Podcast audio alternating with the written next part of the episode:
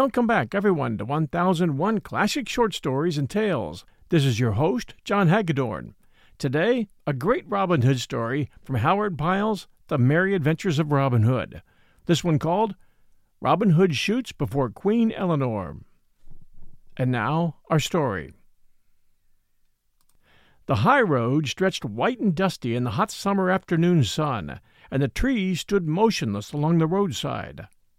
All across the meadowlands the hot air danced and quivered, and in the limpid waters of the lowland brook, spanned by a little stone bridge, the fish hung motionless above the yellow gravel, and the dragonfly sat quite still, perched upon the sharp tip of a spike of the rushes, with its wings glistening in the sun. Along the road a youth came riding upon a fair milk white barb, and the folk that he passed stopped and turned and looked after him for never had so lovely a lad, or one so gaily clad, been seen in Nottingham before. He could not have been more than sixteen years of age, and was as fair as any maiden. His long yellow hair flowed behind him as he rode along, all clad in silk and velvet, with jewels flashing and dagger jingling against the pommel of the saddle.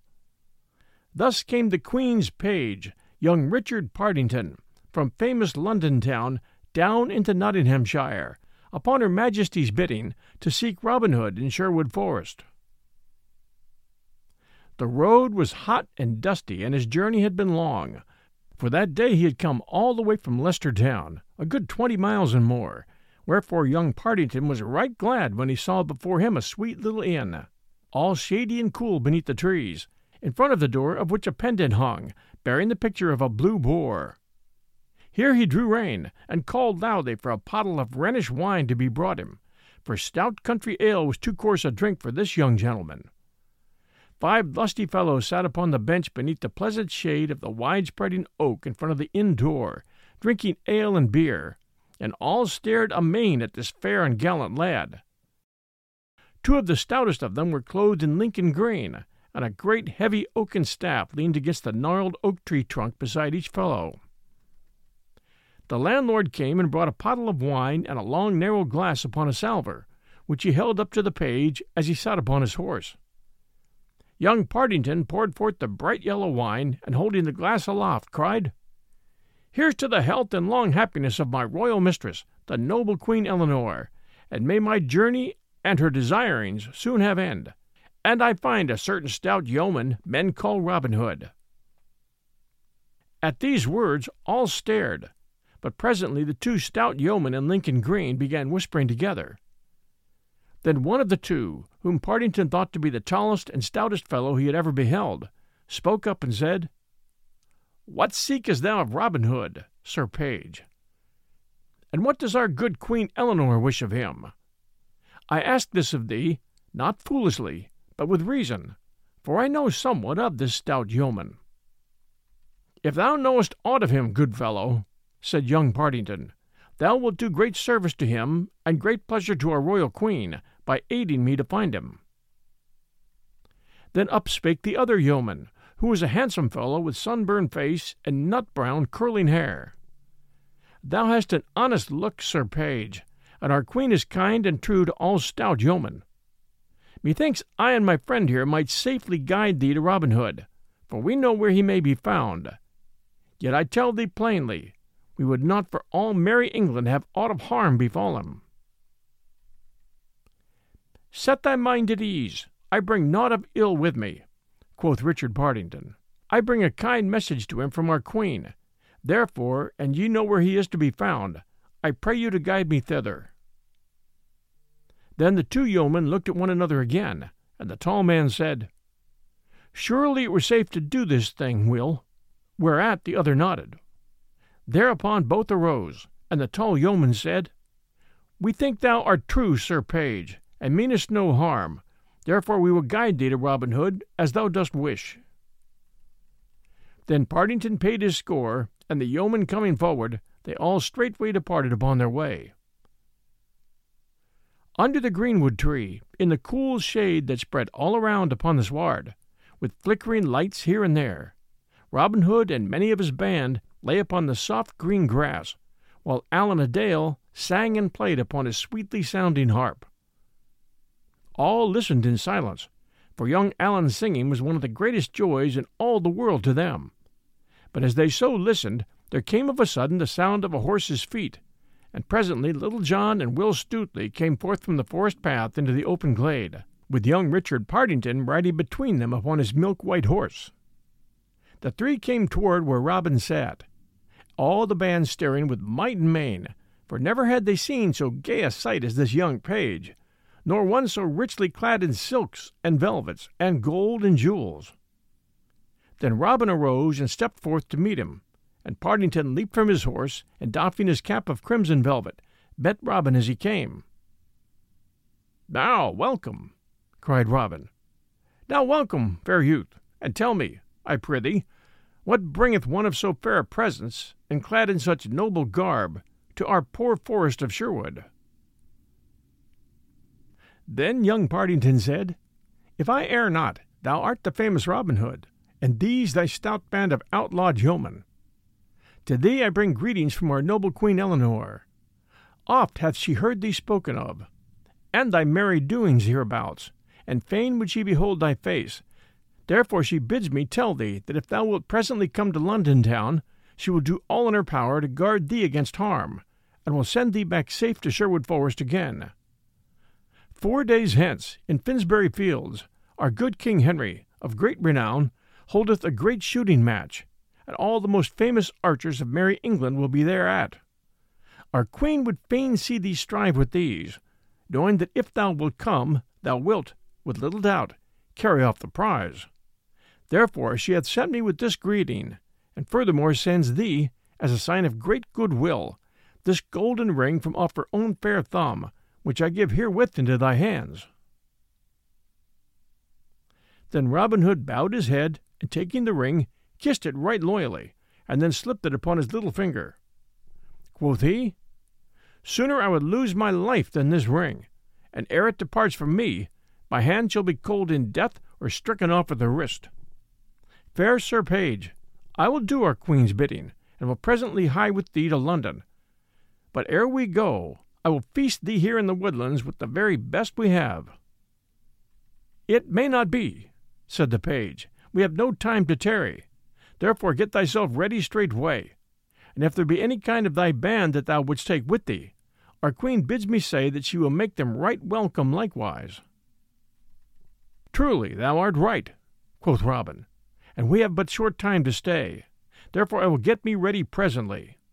I will choose three of my men only, to go with me, and these three shall be Little John, mine own true right hand man, Will Scarlet, my cousin, and Allan a Dale, my minstrel. Go, lads, and get ye ready straightway, and we will presently off with all speed that we may. Thou, Will Stutely, shall be the chief of the band while I am gone. Then Little John and Will Scarlet and Allan a Dale ran leaping, full of joy, to make themselves ready, while Robin also prepared himself for the journey. After a while they all four came forth, and a right fair sight they made, for Robin was clad in blue from head to foot, and Little John and Will Scarlet in good Lincoln green. And as for Allan a Dale, he was dressed in scarlet from the crown of his head to the toes of his pointed shoes. Each man wore beneath his cap a little head covering of burnished steel set with rivets of gold, and underneath his jerkin a coat of linked mail, as fine as carded wool, yet so tough that no arrow could pierce it. Then, seeing all were ready, young Partington mounted his horse again, and the yeomen having shaken hands all around, the five departed upon their way. We'll return with our story right after these sponsor messages. And now back to Robin Hood shoots for Queen Eleanor. That night they took up their inn in Melton Mowbray, in Leicestershire, and the next night they lodged at Kettering, in Northamptonshire, and the next at Bedford Town, and the next at St. Albans, in Hertfordshire. This place they left not long after the middle of the night, and travelling fast to the tender dawning of the summer day, when the dews lay shining on the meadows and faint mists hung in the dales, when the birds sang their sweetest, and the cobwebs beneath the hedges glimmered like fairy cloth of silver. They came at last to the towers and walls of famous London town, while the morn was still young and all golden toward the east. Queen Eleanor sat in her royal bower, through the open casements of which poured the sweet yellow sunshine in great floods of golden light. All about her stood her ladies in waiting, chatting in low voices, while she herself sat dreamily where the mild air came softly drifting into the room laden with the fresh perfumes of the sweet red roses that bloomed in the great garden beneath the wall. To her came one who said that her page, Richard Partington, and four stout yeomen waited her pleasure in the court below.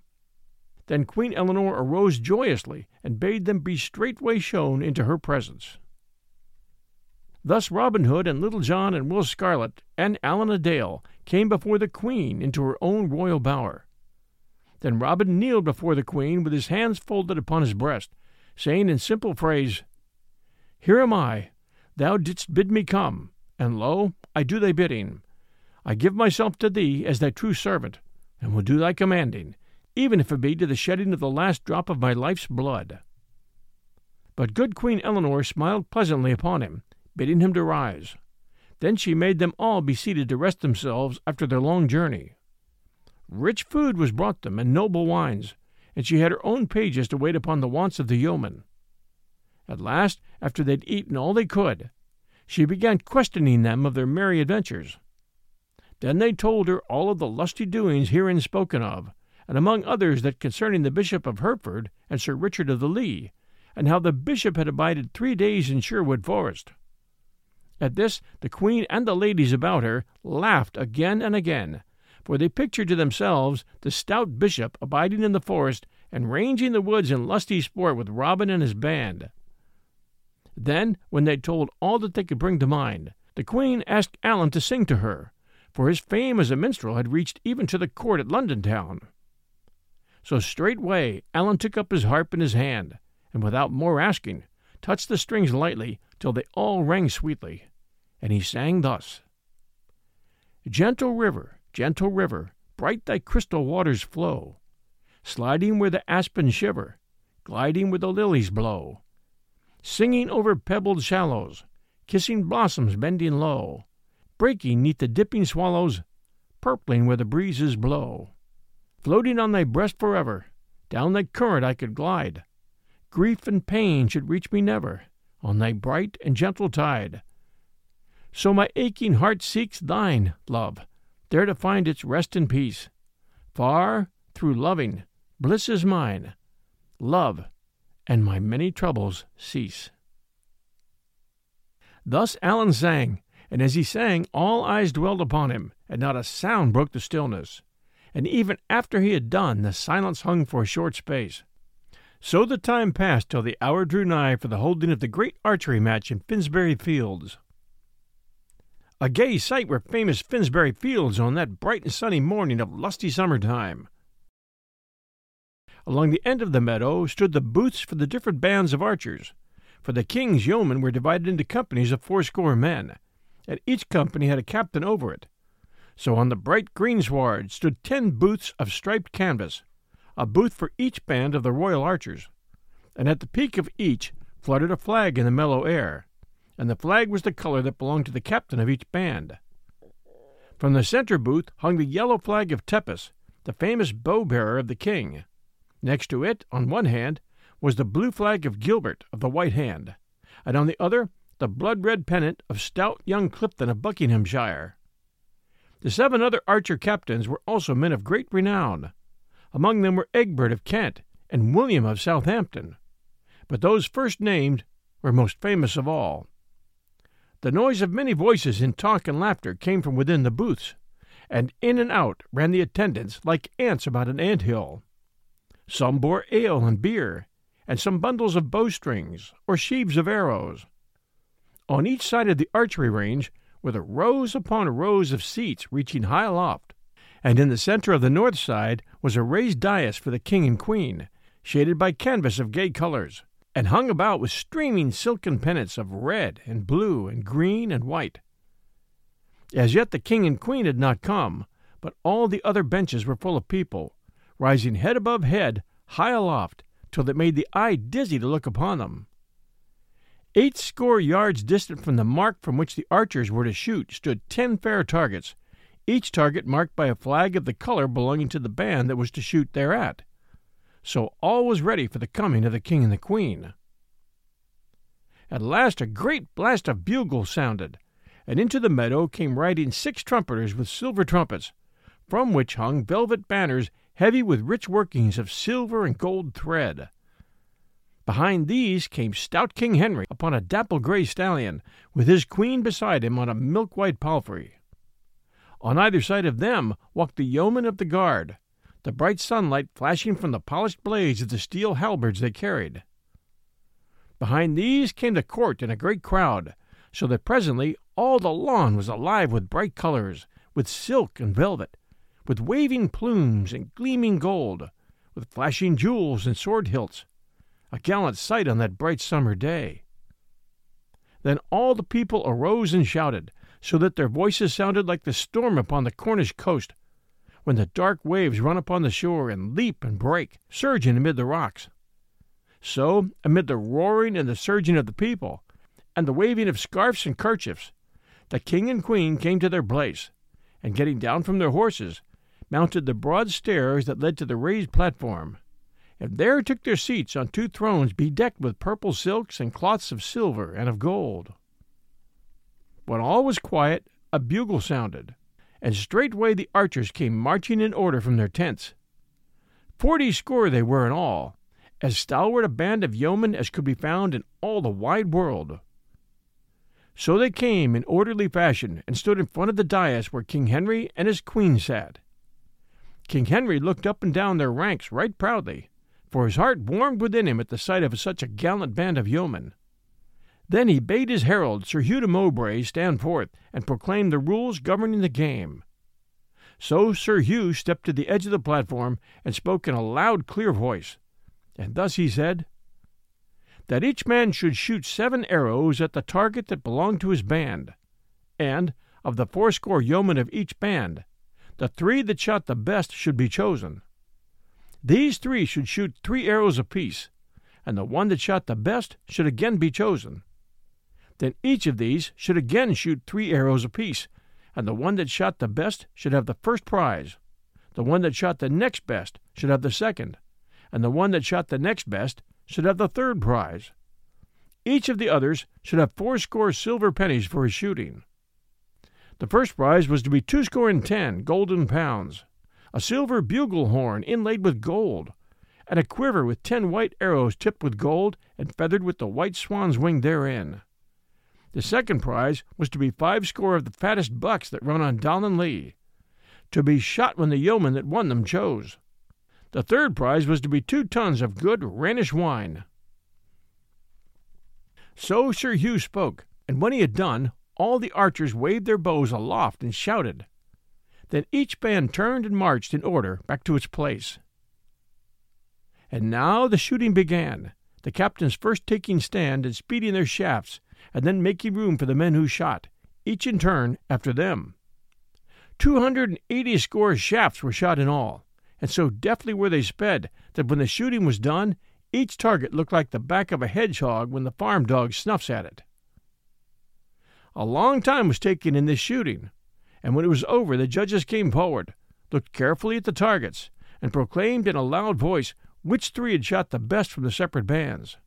Then a great hubbub of voices arose, each man among the crowd that looked on calling for his favorite archer. Then ten fresh targets were brought forward, and every sound was hushed as the archers took their places once more. This time the shooting was more speedily done, for only nine shafts were shot by each band. Not an arrow missed the targets, but in that of Gilbert of the White Hand, five arrows were in the small white spot that marked the center. Of these five, three were sped by Gilbert. Then the judges came forward again, and looking at the targets, called aloud the names of the archer chosen as the best bowman of each band. Of these, Gilbert of the White Hand led, for six of the ten arrows he had shot had lodged in the center. But stout Tepus and young Clifton trod close upon his heels. Yet the others stood a fair chance for the second or third place.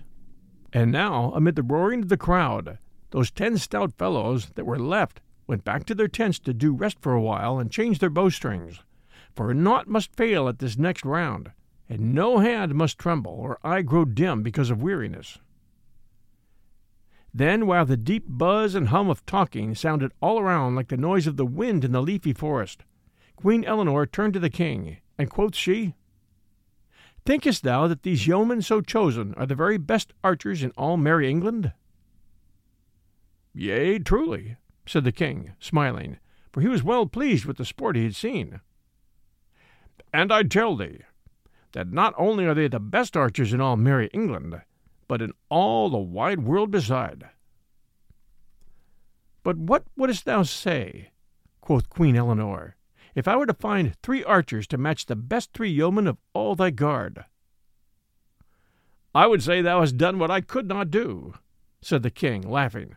For I tell thee, there lives not in all the world three archers to match Tepus and Gilbert and Clifton of Buckinghamshire.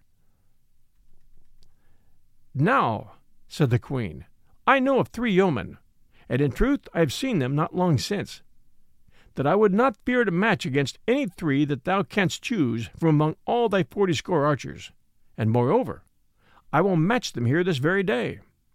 But I will only match them with thy archers, providing that thou wilt grant a free pardon to all that may come in my behalf. At this the king laughed loud and long. Truly, said he, thou art taking up with strange matters for a queen. If thou wilt bring those three fellows that thou speakest of, I will promise faithfully to give them free pardon for forty days, to come or to go wheresoever they please, nor will I harm a hair of their heads in all that time. Moreover, if these that thou bringest shoot better than my yeomen, man for man, they shall have the prizes for themselves according to their shooting. But as thou hast so taken up of a sudden with sports of this kind, hast thou a mind for a wager? Why, in sooth, said Queen Eleanor, laughing, I know naught of such matters, but if thou hast a mind to do somewhat in that way, I will strive to pleasure thee. What wilt thou wager upon thy men? Then the merry king laughed again, for he dearly loved goodly jest.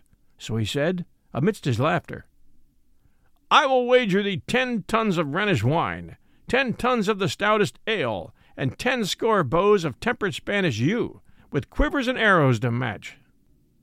All that stood around smiled at this, for it seemed a merry wager for a king to give to a queen. But Queen Eleanor bowed her head quietly. I will take thy wager, said she, for I know right well where to place those things that thou hast spoken of. Now, who will be on my side in this matter? And she looked around upon them that stood about, but no one spake or cared to wager upon the queen's side against such archers as Tepus and Gilbert and Clifton. Then the queen spoke again. Now who will back me in this wager? Wilt thou, my lord bishop of Hereford? Nay, quoth the bishop hastily, it ill befits one of my cloth to deal in such matters. Moreover, there are no such archers as his majesty's in all the world. Therefore I would but lose my money. Methinks the thought of thy gold weigheth more heavily with thee than the wrong to thy cloth, said the queen, smiling, and at this a ripple of laughter went around, for everyone knew how fond the bishop was of his money. Then the queen turned to a knight who stood near, whose name was Sir Robert Lee. Wilt thou back me in this manner? said she. Thou art surely rich enough to risk so much for the sake of a lady. To pleasure my queen, I will do it, said Sir Robert Lee. But for the sake of no other in all the world would I wager a groat, for no man can stand against Tepus and Gilbert and Clifton. Then turning to the king, Queen Eleanor said, I want no such aid as Sir Robert giveth me, but against thy wine and beer and stout bows of yew, I wager this girdle all set with jewels from around my waist, and surely that is worth more than thine. Now I'll take that wager, quoth the king. Send for thy archers straightway. But here come forth the others. Let them shoot, and then I will match those that win against all the world. So be it, said the queen. Thereupon, beckoning to young Richard Partington, she whispered something in his ear, and straightway the page bowed and left the place, crossing the meadow to the other side of the range, where he was presently lost in the crowd. At this, all that stood around whispered to one another, wondering what it all meant, and what three men the queen was about to set against those famous archers of the king's guard. And now the ten archers of the king's guard took their stand again, and all the great crowd was hushed to the stillness of death. Slowly and carefully each man shot his shaft, and so deep was the silence that you could hear every arrow rap against the target as he struck it. Then, when the last shaft had sped, a great roar went up, and the shooting, I wot, was well worthy of the sound. Once again Gilbert had lodged three arrows in the white. Tepus came second with two in the white, and one in the black ring next to it. But stout Clifton had gone down, and Hubert of Suffolk had taken the third place, for, while both those two good yeomen had lodged two in the white, Clifton had lost one shot upon the fourth ring, and Herbert came in with one in the third. All the archers around Gilbert's booth shouted for joy till their throats were hoarse, tossing their caps aloft and shaking hands with one another.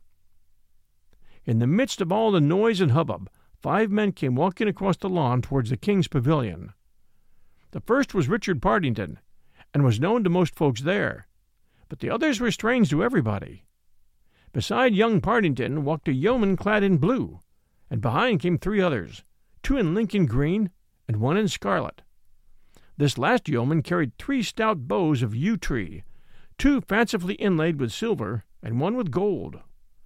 While these five men came walking across the meadow, a messenger came running from the king's booth and summoned Gilbert and Tepus and Hubert to go with him. And now the shouting quickly ceased, for all saw that something unwonted was toward. So the folk stood up in their places and leaned forward to see what was the ado.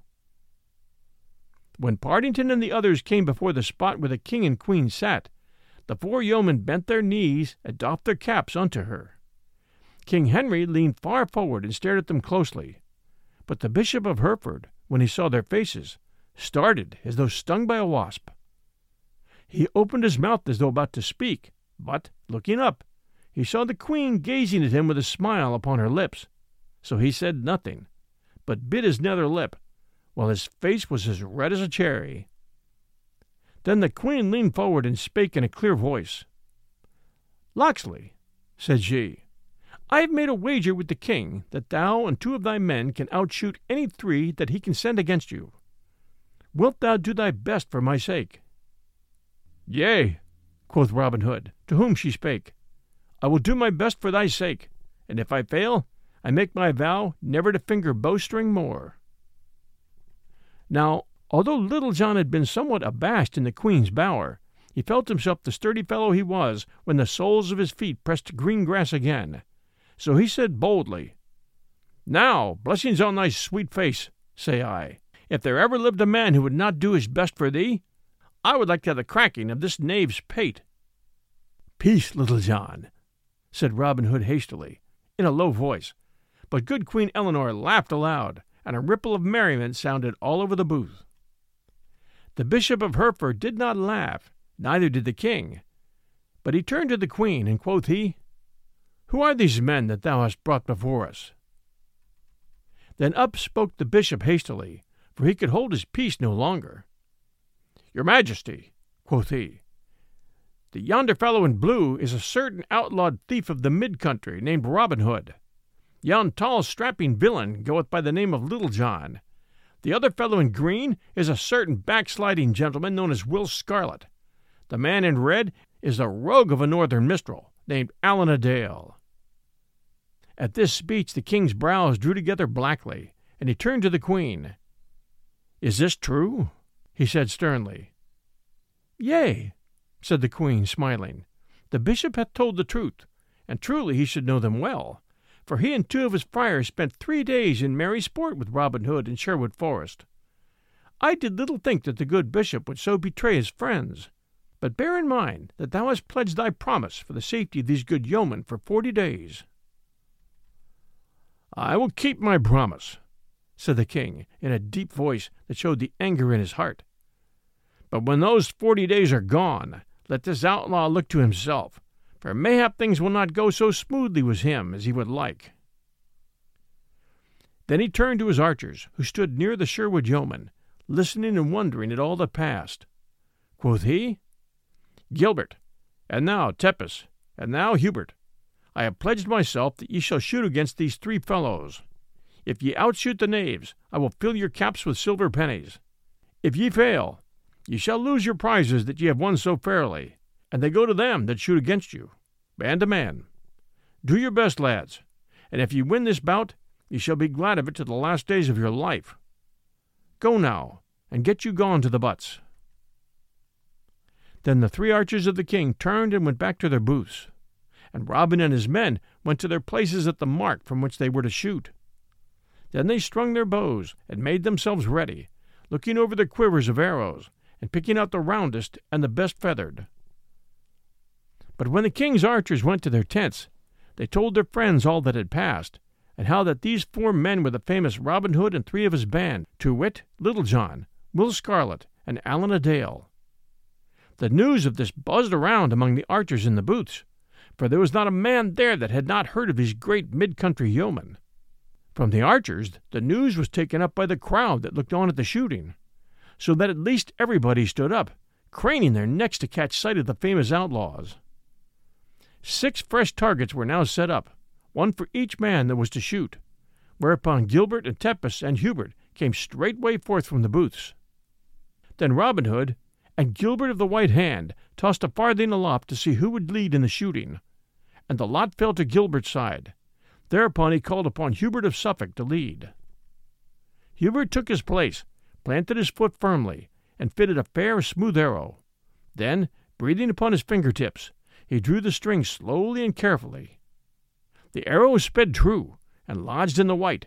Again he shot, and again he hit the clout. A third shaft he sped, but this time failed to the center, and but struck the black, yet not more than a finger's breadth from the white. At this a shout went up, for it was the best shooting that Hubert had done that day. Merry Robin laughed, and quoth he, Thou wilt have an ill time bettering that round, Will, for it is thy turn next. Brace thy thews, lad, and bring not shame upon Sherwood. Then Will Scarlet took his place, but, because of over caution, he spoiled his target with the very first arrow that he sped, for he hit the next ring to the black, the second from the center. At this Robin bit his lips. Lad, lad, quoth he, hold not the string so long. Have I not often told thee what Gaffer Swanthold saith, that over caution spilleth the milk? To this Will Scarlet took heed, so the next arrow he shot lodged fairly in the center ring. Again he shot, and again he smote the center. But, for all that, stout Hubert had outshot him, and showed the better target. Then all those that looked on clapped their hands for joy, because that Hubert had overcome the stranger. Quoth the king grimly to the queen, If thy archers shoot no better than that, thou art like to lose thy wager, lady. But Queen Eleanor smiled, for she looked for better things from Robin Hood and Little John. And now Tepus took his place to shoot. He also took overheed to what he was about, and so he fell into Will Scarlet's error. The first arrow he struck into the center ring, but the second missed its mark and smote the black. The last arrow was tipped with luck, for it smote the very center of the clout, upon the black spot that marked it. Quoth Robin Hood, That is the sweetest shot that hath been sped this day. But nevertheless, friend Tepus, thy cake is burned, methinks. Little John, it is thy turn next. So Little John took his place as bidden, and shot his three arrows quickly. He never lowered his bow arm in all the shooting, but fitted each shaft with his long bow raised. Yet all three of his arrows smote the center within easy distance of the black. At this no sound of shouting was heard, for although it was the best shooting that had been done that day, the folk of London town did not like to see the stout Tepus overcome by a fellow from the countryside, even were he as famous as Little John. And now stout Gilbert of the White Hand took his place and shot with the greatest care, and again, for the third time in one day, he struck all three shafts into the clout. Well done, Gilbert, quoth Robin Hood, smiting him upon the shoulder. I make my vow, thou art one of the best archers that ever mine eyes beheld. Thou shouldst be a free and merry ranger like us, lad, for thou art better fitted for the greenwood than for the cobblestones and grey walls of London town. So saying, Robin took his place and drew a fair, round arrow from his quiver, which he turned over and over ere he fitted it to his bowstring. Then the king muttered in his beard, Now, blessed Saint Hubert, if thou wilt but jog that rogue's elbow so as to make him smite even the second ring, I will give eight score waxen candles three fingers' breadth in thickness to thy chapel nigh Matching. But it may be St. Hubert's ears were stuffed with tow, for he seemed not to hear the king's prayer that day. Having gotten three shafts to his liking, Merry Robin looked carefully to his bowstring ere he shot. Yea, quoth he to Gilbert, who stood next to him to watch his shooting, thou shouldst pay us a visit to merry Sherwood. Here he drew the bowstring to his ear. In London, here he loosed his shaft. Thou canst find naught to shoot at but rooks and daws. There one can tickle the ribs of the noblest stags in England. So he shot even while he talked, yet the shaft lodged not more than half an inch from the very centre. Bless my soul! cried Gilbert. Art thou the devil in blue, to shoot in that wise? Nay, quoth Robin, laughing, not quite so ill as that, I trust. And he took up another shaft, and fitted it to the string. Again he shot, and again he smote his arrow close beside the center. A third time he loosed his bowstring, and dropped his arrow just betwixt the other two, and into the very center, so that the feathers of all three were ruffled together, seeming from a distance to be one thick shaft. And now a low murmur ran all among that great crowd, for never before had London seen such shooting as this, and never again would it see it after Robin Hood's day had gone. All saw that the king's archers were fairly beaten, and stout Gilbert clapped his palm to Robin's, owing that he could never hope to draw such a bowstring as Robin Hood or Little John. But the king, full of wrath, would not have it so, though he knew in his mind that his men could not stand against those fellows. Nay, cried he, clenching his hands upon the arms of his seat, Gilbert is not yet beaten. Did he not strike the clout thrice? Although I've lost my wager, he hath not yet lost the first prize. They shall shoot again, and still again, till either he or that knave Robin Hood cometh off the best. Go thou, Sir Hugh, and bid them shoot another round, and another, until one or the other is overcome. Then Sir Hugh, seeing how wroth the king was, said never a word, but went straightway to do his bidding. So he came to where Robin Hood and the others stood, and told them what the king had said. With all my heart, quoth merry Robin, I will shoot from this time till tomorrow day, if it can pleasure my most gracious lord and king. Take thy place, Gilbert, lad, and shoot. So Gilbert took his place once more, but this time he failed, for a sudden little wind arising, his shaft missed the center ring, but by not more than the breadth of a barley straw. The eggs are cracked, Gilbert, quoth Robin, laughing, and straightway he loosed the shaft, and once more smote the white circle of the center.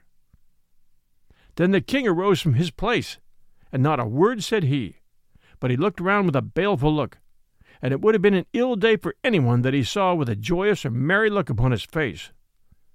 Then he and his queen and all the court left the place, but the king's heart was brimming full of wrath. After the king had gone, all the yeomen of the archer guard came crowding around Robin, and Little John, and Will, and Allan, to snatch a look at those famous fellows from the mid country. And with them came many that had been onlookers at the sport, for the same purpose.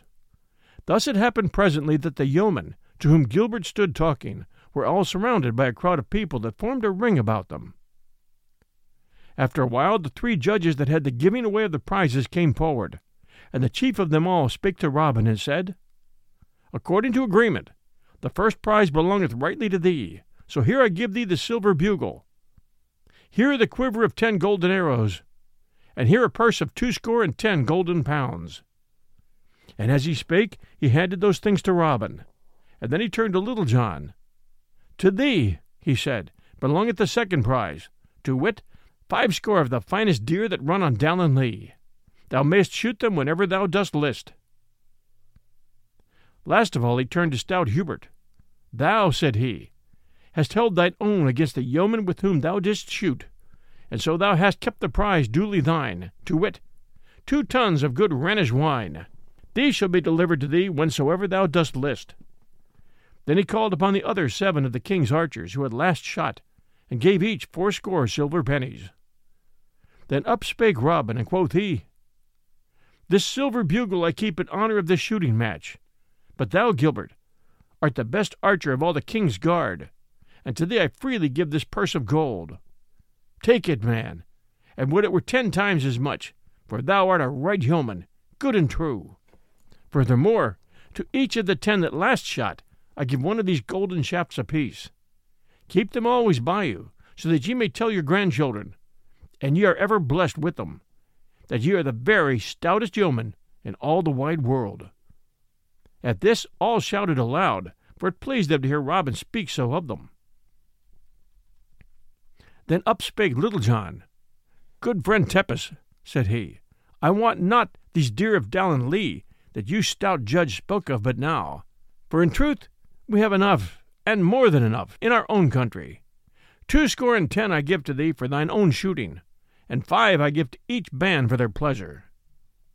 At this another great shout went up, and many tossed their caps aloft, and swore among themselves that no better fellows ever walked the sod than Robin Hood and his stout yeomen. While they so shouted with loud voices, a tall, burly yeoman of the king's guard came forward and plucked Robin by the sleeve. Good master, quoth he, I have somewhat to tell thee in thine ear. A silly thing, God wot, for one stout yeoman to tell another. But a young peacock of a page, one Richard Partington, was seeking thee without avail in the crowd, and not being able to find thee, told me that he bore a message to thee from a certain lady that thou wottest of. This message he bade me tell thee privily, word for word, and thus it was. Let me see. I trust I have forgot it not. Yea, thus it was. The lion growls. Beware thy head. Is it so? quoth Robin, starting, for he knew right well that it was the queen sent the message, and that she spake of the king's wrath. Now I thank thee, good fellow, for thou hast done me greater service than thou knowest of this day. Then he called his three yeomen together and told them privately that they'd best be jogging, as it was like to be ill for them so nigh merry London town. So without tarrying longer, they made their way through the crowd until they'd come out from the press. Then, without stopping, they left London town and started away northward. Thank you for joining us for Robin Hood Shoots for Queen Eleanor. We hope you enjoyed the story, and if you did, we'll always appreciate reviews for 1001 Classic Short Stories and Tales, and we have some reviews to share. The Other Wise Man, 5 stars, 1001 Classic Short Stories and Tales. Great story and wonderful to share with the entire family. John's reading shows perfect intonation, tempo, and keeps the listener anxious to hear part two after listening to part one of The Other Wise Man. Keep up the good work. That one from New Mexico Gal, Apple Podcast, US. And this one, super, five stars, 1001 Classic Short Stories and Tales. This is one of my favorite podcasts. There's a lot of material, so it's okay to binge it, and I listen to it when I mow or drive. The stories are fantastic and well chosen.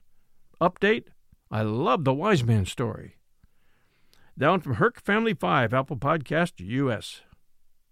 And this one, old time favorite 1001 Classic Short Stories and Tales. Five stars. One of my all time, old time favorite short stories. My grandmother used to laugh and laugh as she read this story to us kids. Brought back great memories again for me. Thank you. Down from Wolf, Apple Podcast, US. And her review is based on the short story from O. Henry called The Ransom of Red Chief. And this one, Ray Bradbury. 1001 Classic Short Stories, 5 stars. What a good short story. I always like his short stories, but that last one was good. Very funny Mars story. Science fiction mixed with early American life in New York City. Baseball, ice wagons, and street popcorn vendors. Apple Podcast US. And this one. I love this podcast 1001 Classic Short Stories and Tales. This has quickly become my favorite podcast. I love the short story format that fits nicely with the time frame of my commute home. The podcast has a wonderful selection of classic writers. It's a pleasant change from listening to the news and the dreary state of affairs of our nation on my ride home. Down from Redfish Hooks, Apple Podcast US. Thank you all so very much for taking the time to sit down and write us these reviews. They are greatly appreciated, and they help new listeners decide to give us a try. This is your host and storyteller, John Hagedorn. This is 1001 Classic Short Stories and Tales. Stay safe, everyone, and we'll be back soon.